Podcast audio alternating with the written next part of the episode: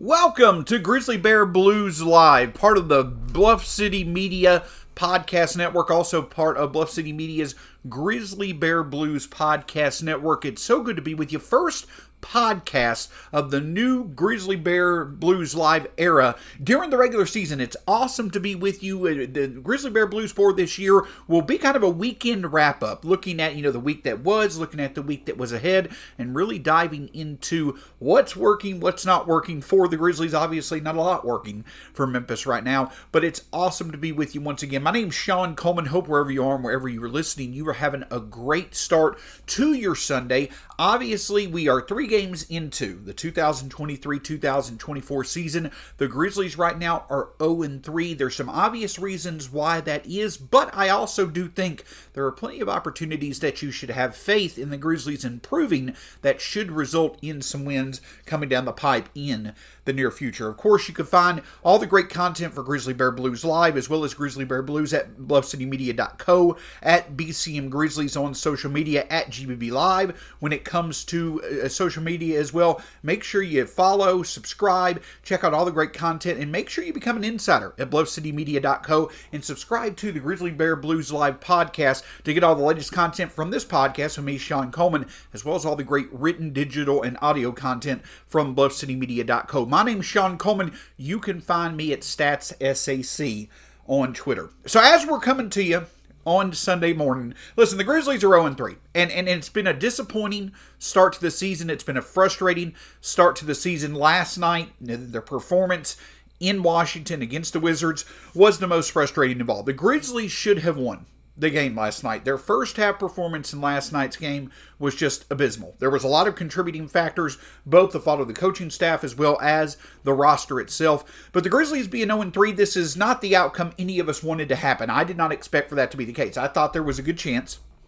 that the Grizzlies would be 1 and 2 at this point in time. Once this once the first Sunday of the season rolled around, I thought the Grizzlies would be 1 and 2 and I sure didn't think that the Grizzlies' best performance, you know, in my opinion, significant by a significant margin, would be against the defending champs. The Grizzlies had an opportunity to win Friday night's game. They just couldn't get it done. But then on Saturday night, because the Grizzlies had struggled so much in the first half of the game, even though they played well in stretches of the second half against the Wizards, they unfortunately cannot get the job done. And now they find themselves 0 3. And, and I know that it feels like it's time to panic. It feels like the sky is falling, you know, especially with the fact that we're dealing with more injuries than we expected to. Um, you know, and some of those injuries are not going to take care of themselves. You know, Ja's suspension as well.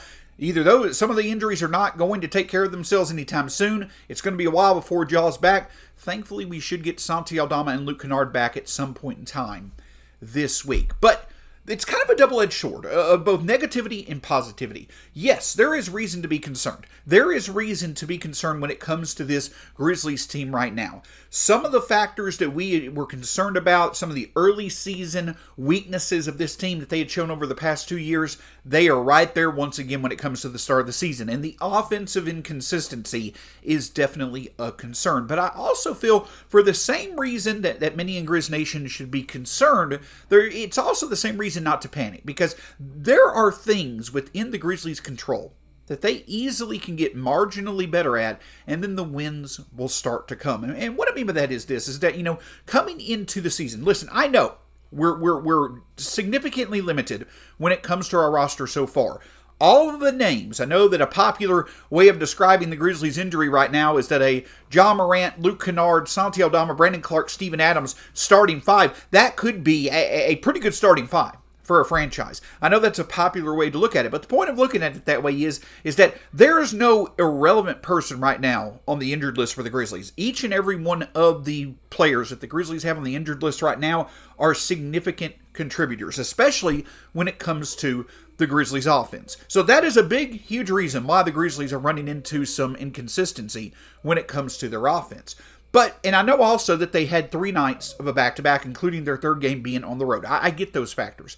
But there also are several things that are within the Grizzlies' control that they're just simply not performing up to their standard when it comes to their production. You know, coming into this season, I talked about some factors that really needed to be areas of success for Memphis. Some factors that they either needed to improve upon based how they had performed early in the season over the past couple of years, or some things that they needed to remain consistent in for them really to be able to find success without having their full roster available. Those four things were playing good defense, playing good on the road, being able to keep the three point differential close, and also continuing to be one of the best first quarter teams in the NBA.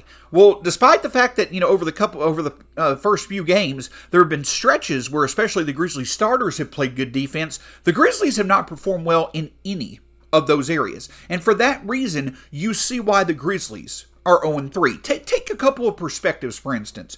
For instance, right now, the Grizzlies coming into this season there were 26 games under Taylor Jenkins in which the Grizzlies had allowed 15 or more threes to their opponents. They had allowed the opponents to shoot 38% or better.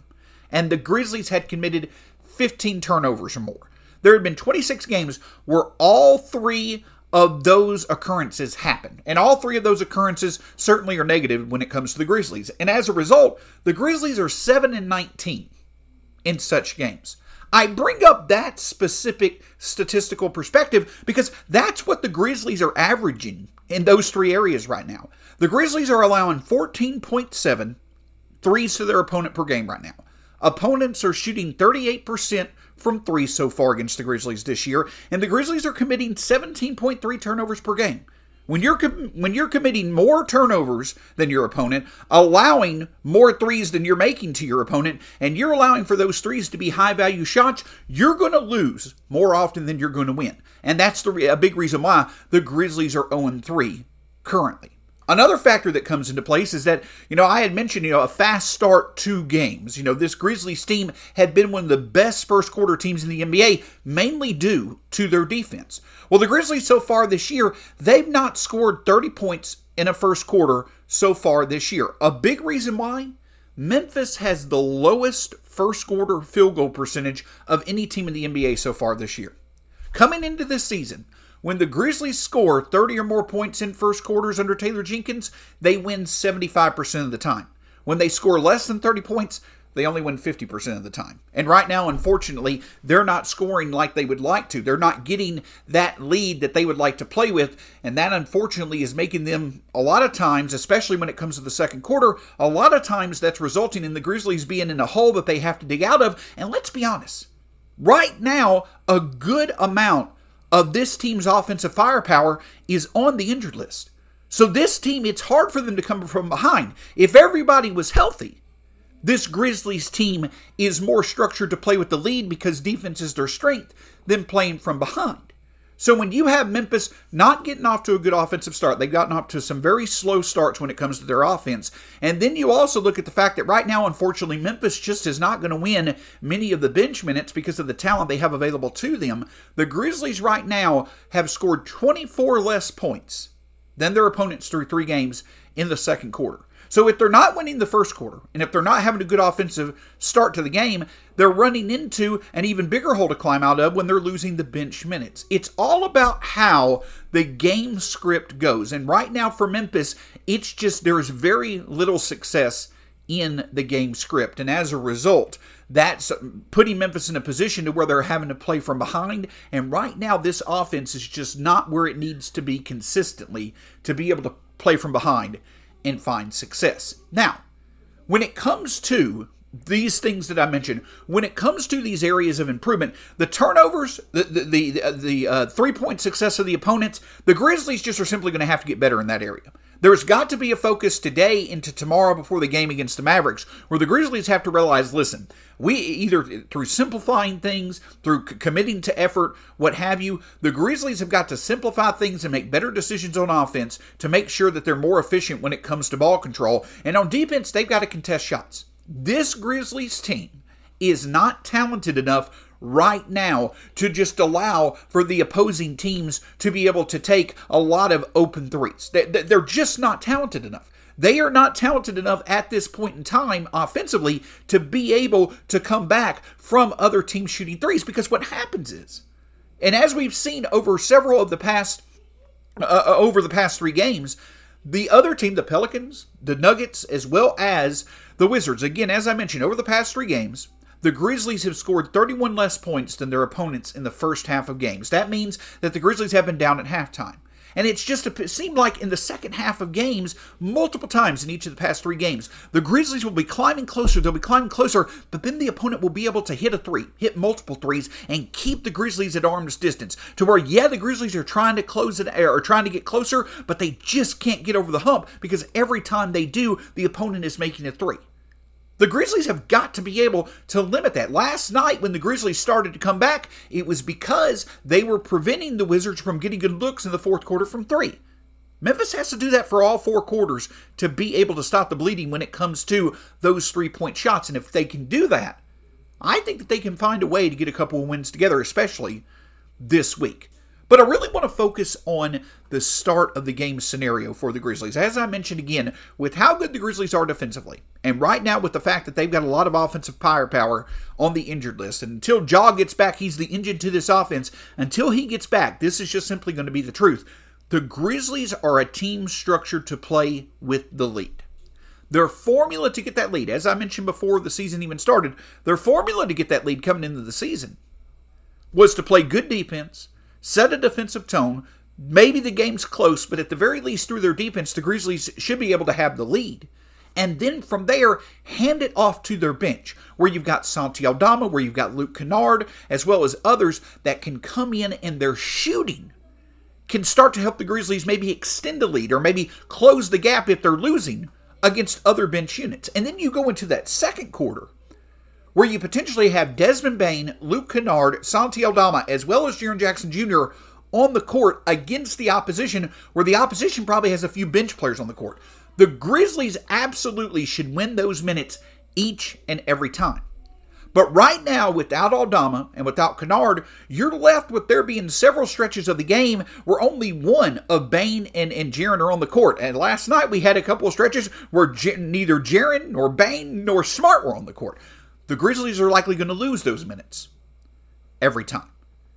So once Aldama and once Kennard are back, I'm not saying that they're saviors. I'm not saying that them getting back is instantly going to make the Grizzlies a contender. That's not the focus here. But the focus is is that if those two players can come back, they instantly help the Grizzlies offense at that end of the first quarter, start of the second quarter segment of the game, it should significantly improve the vibe, significantly improve the momentum, significantly improve, you know, the Grizzlies' overall energy and effort because it, it's just a natural concept. If you as a team are getting rolling offensively early in games, you're likely going to sit there and keep that energy for longer into the game than if you're struggling.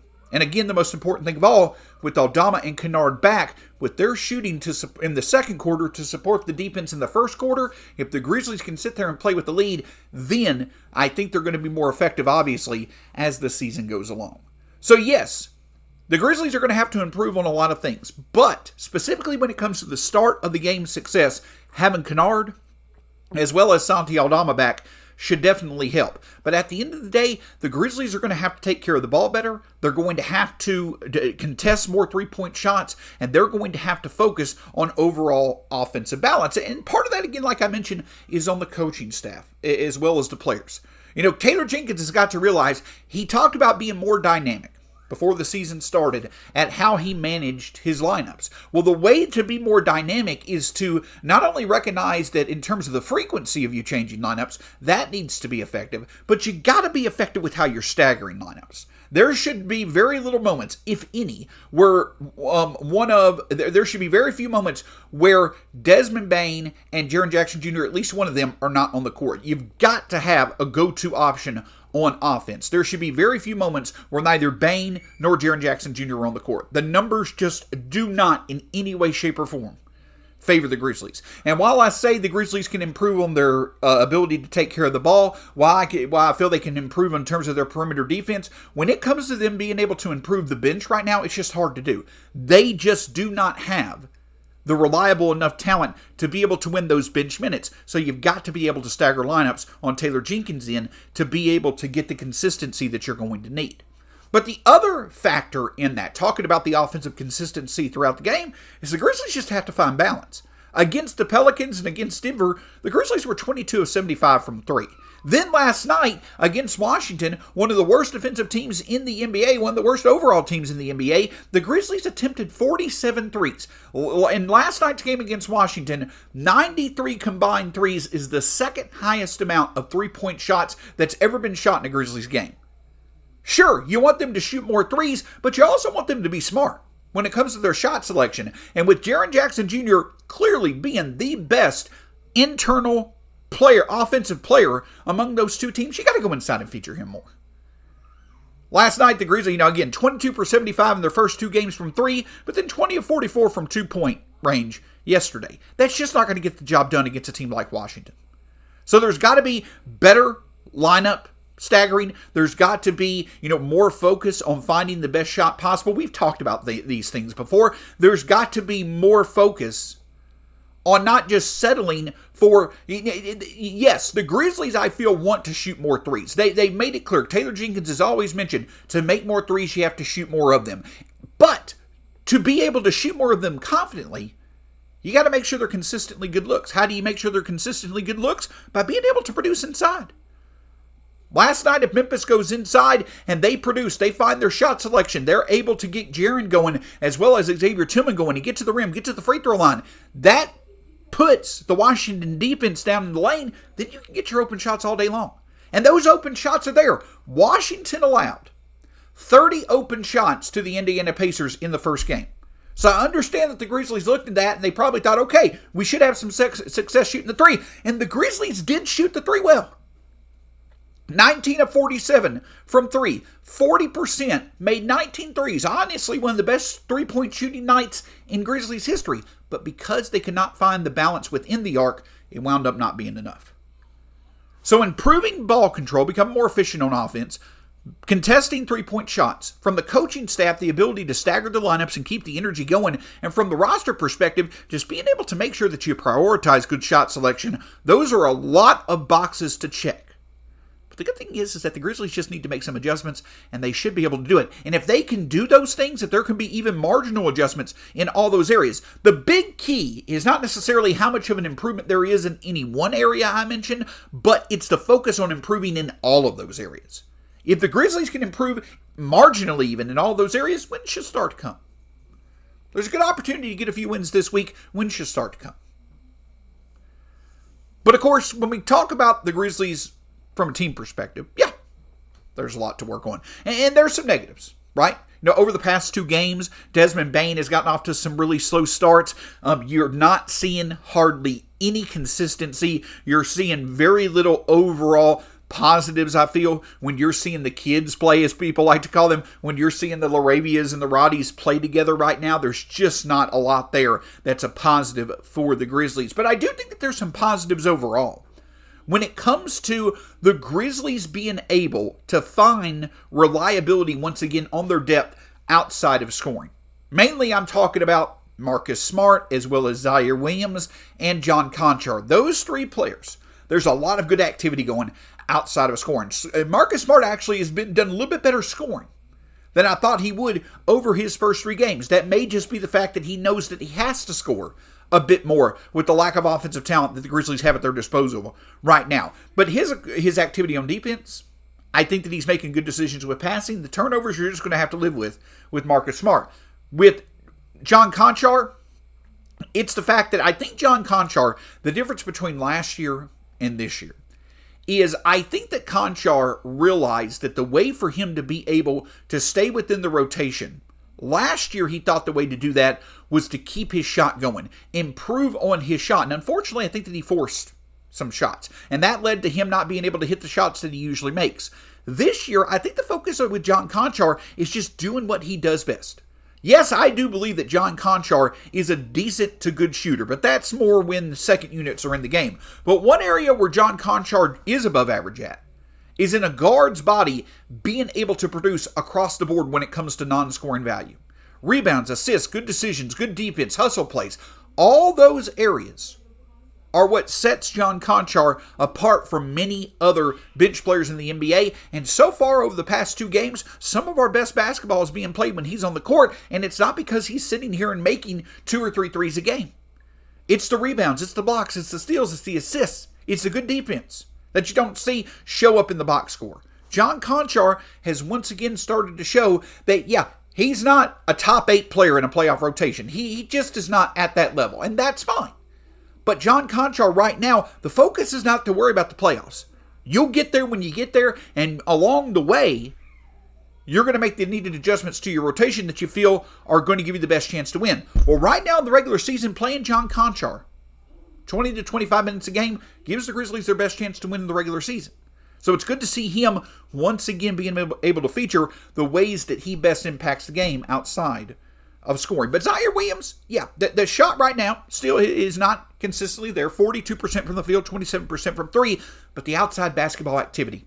You're seeing him more confident taking shots off the dribble. You're seeing good defense. You're seeing an effective change. One thing that really stood out about Ziaire Williams to go over the past three games is that you saw an immediate adjustment when it came to realizing, hey, I've got to do something more than just being an you know an okay low usage score and playing good defense. I've got to find another way to be able to contribute. How does he do it? Rebounds.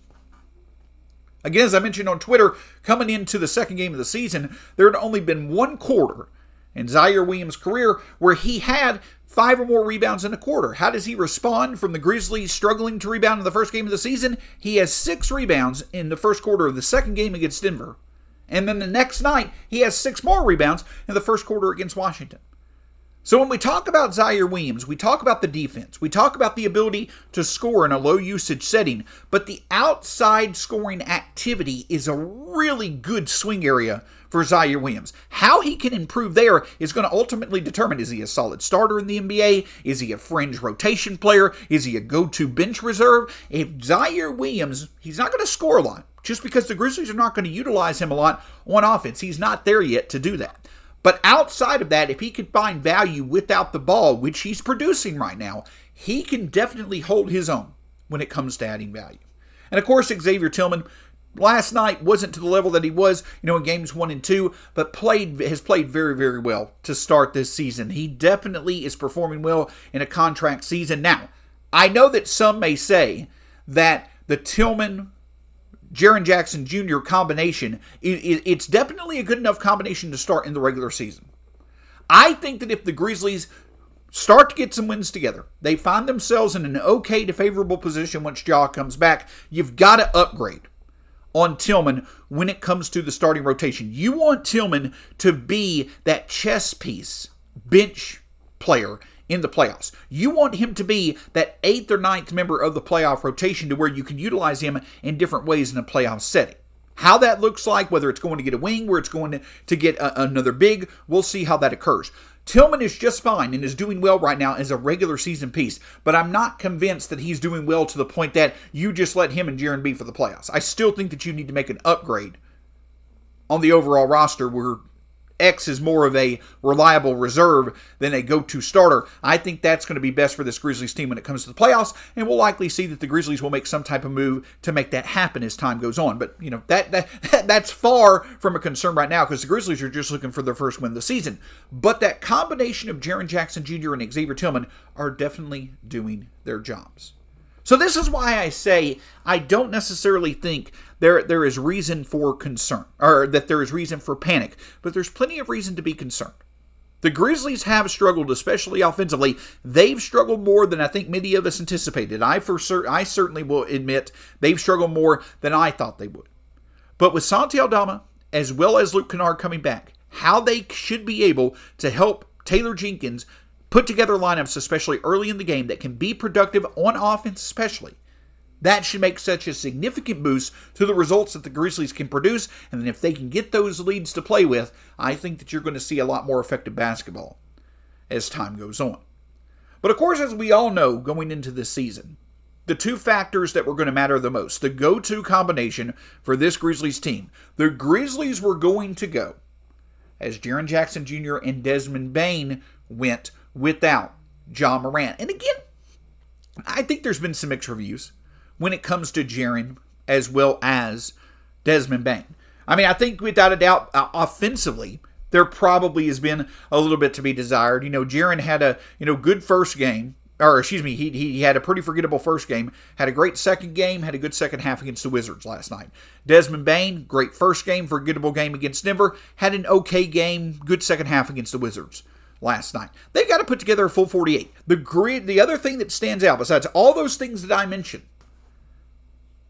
as the podcast was going on, another big factor in this, the Grizzlies just need a full 48 of both Desmond Bane and Jaren Jackson Jr. playing a good game.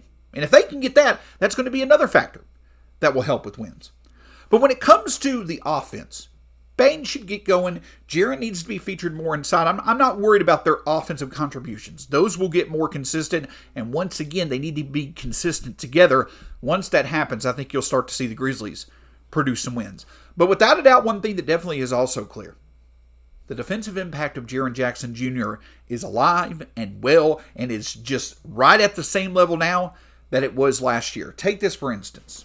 Through three games so far, in over about 200 possessions, when Jaren Jackson Jr. is on the court, the Grizzlies are allowing opponents to score only 100 points per 100 possessions. Grizzlies opponents are shooting 48.6% when it comes to effective field goal percentage. They're shooting 62% at the rim, and they're also shooting 33% when their shots are 4 to 14 feet from the basket. So, without a doubt, Jaren Jackson Jr. once again is limiting the overall ability of the offense to score, is making an impact to where his presence makes it harder for the offense to be able to make good shot selections, and he also is absolutely a menace when it comes to preventing opposing teams from being able to find success close to the rim. All those things that helped him win Defensive Player of the Year. Because again, we talk about the three blocks, we talk about a steal per game, how rare that is in today's game. That played a part in it. But it was the defensive impact being so much more than any other player last year that helped Jaren Jackson Jr. win Defensive Player of the Year. Now, this year so far, there have been some other players who have been standout defensively. The Toronto Raptors are playing excellent defense so far, and it's a short sample size. But over three games, you're seeing the impact of Jaren Jackson Jr. Again, when he's on the court, opponents are scoring 100 points per 100 possessions. 48.6 effective field goal percentage, shooting 62% at the rim, 33% in the short mid. Now, look at what happens when he goes off the court. Opponents are scoring 125 points per 100 possessions. Of Grizzlies' opponents are scoring 20% more when Jackson is off the court than when he's on the court. That's a huge margin.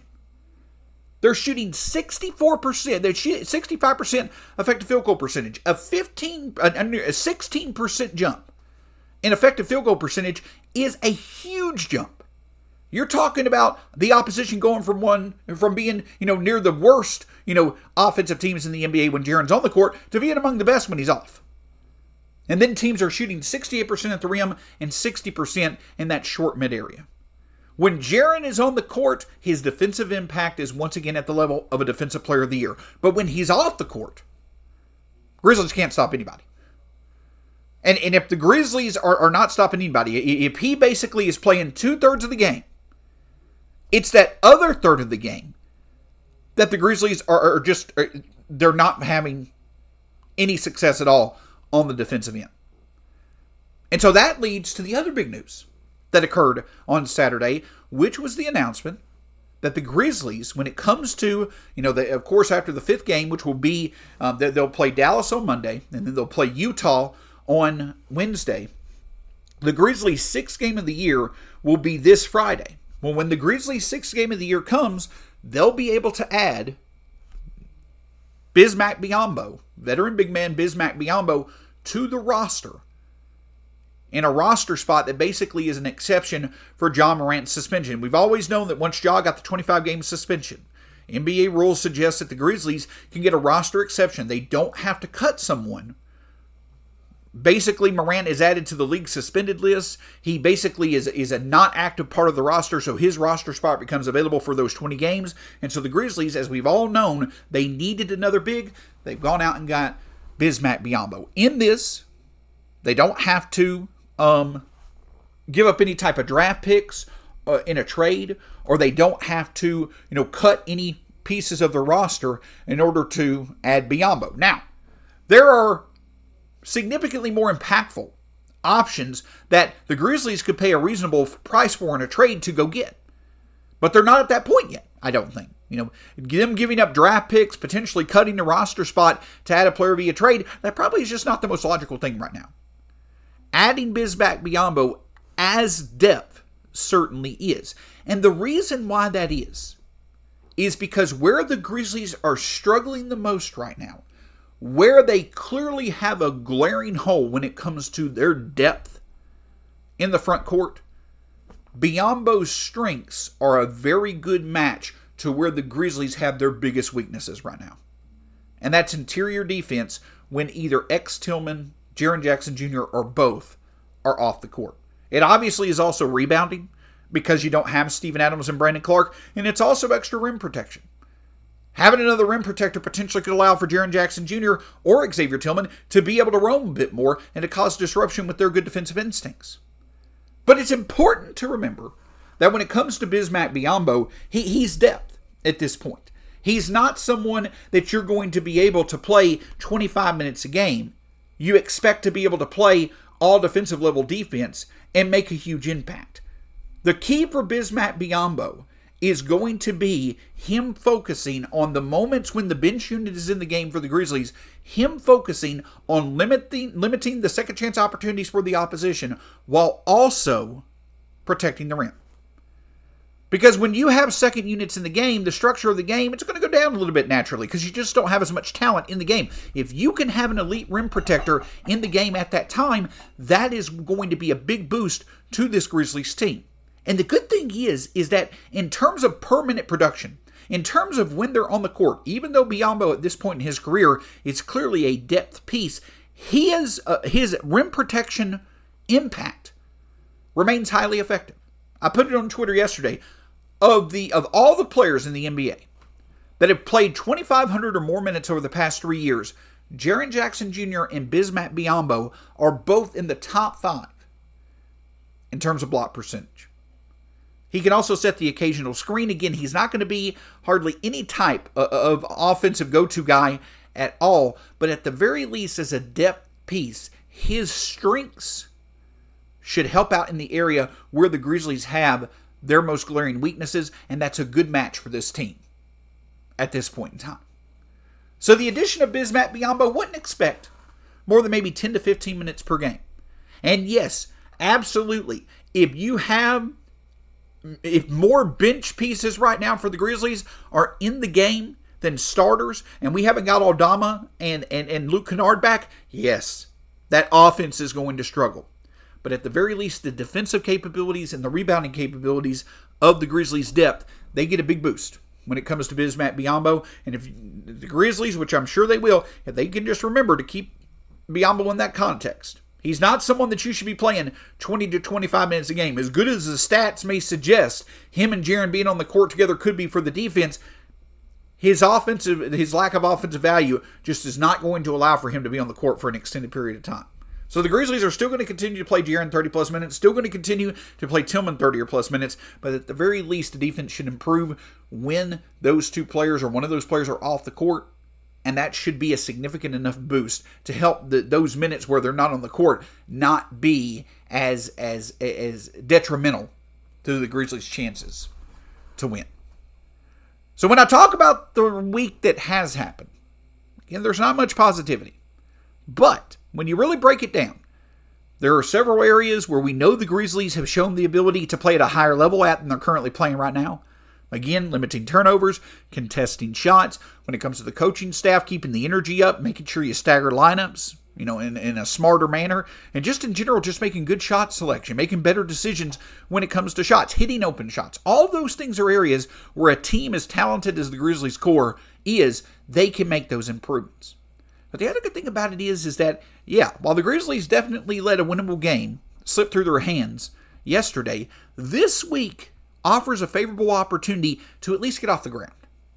You know, e, it, it, when we were in the Grizzlies Spaces last night, EJ talked about um, Casamigo, whoever. Grizzlies Space is a great, great Twitter follow and, and who, who has done a phenomenal job when it comes to Grizzly Spaces. He, he mentioned it. He just wants to see that one in the win column. And I agree. I agree completely. you see that first win getting that win column, you have a bit of a relief. You have some pressure come off a little bit. If the Grizzlies could get that tomorrow night against the Mavericks, absolutely. I'll take that all day long. Many of us expected for them to be one in three. If that one can come against the Mavericks and get to be against a division opponent, that'd be great. I'll be honest, I don't expect it, but that'd be awesome to see. But after, after that Mavericks game, the schedule starts to get a little, little bit easier. You've got the Jazz playing at the Jazz on Wednesday. You've got two in Portland against the Trailblazers, and then you've got the Heat at home before you have the Jazz again. And that takes you through November the 10th. So, for nearly the next two weeks, in five of the six games that the Grizzlies basically play over the next two weeks, you can see they may not be favored in all those games, but you can see them playing well enough to be able to potentially win them. And who knows? If they put together a performance against the Mavericks tomorrow night, like they did against um, Denver on Friday night, they may have a good chance to win that game as well. So the week ahead offers opportunity. And when you look at getting Santi Aldama as well as Luke Kennard back, that offers hope. But the key for the Grizzlies is, is that they've got to turn that hope into urgency. They've got to turn that hope into focus, determination to know that, hey, we're better than our record suggests. Even with what we're missing, we are still a team plenty capable of playing with any team in the NBA and being one of the best defenses in the league. Set the turn early with the de- set the um, uh, tone early with the defense in games. Make smarter decisions on offense, and I think that you'll start to see the Grizzlies turning around, especially if they can get health on their side. Can't thank you enough for joining us here on Grizzly Bear Blues Live, part of the Bluff City Media and Grizzly Bear Blues Podcast Network. You can find all the great written, digital, on audio, and visual content at bluffcitymedia.co. When it comes to any part of the Memphis sports landscape, we've got you covered at Bluff City Media. Make sure you check it out. Make sure that you also subscribe to GBB Live wherever you listen to your podcast to get the latest content. When it's available, follow us on Twitter. Follow myself at StatsSAC. Always enjoy interacting with Grizzlies fans. Love diving into the numbers to see where things are, where they're trending, how they can improve, how they can get better, how they can be maintained. At the end of the day, the game of basketball is much more than numbers. But when you start to break it down, numbers help to identify some areas where there, yeah, there may be a bit of concern, but also to identify that, hey, even though there's concern now, past production suggests things could get better. And I think that's where we are with Memphis. Yes, this season has started off worse than anybody really expected. But I do think that there's plenty of reason to remain confident that the Grizzlies will get the ship righted and they'll be able to navigate these tough waters once again as they get healthier, as they look at some film, as they see where there clearly are areas that need to improve, adjustments will be made. Aldama and Kennard will be healthy, and I think that once they get into this schedule over the next few weeks, we'll see a couple of wins put together, and we'll see Memphis be in a better place this time next week than they are now. Can't thank you enough for listening here to GBB Live. Hope wherever you are, wherever you're listening, you have a great end to your weekend and a good start to your week, and we'll talk to you again soon here on GBB Live.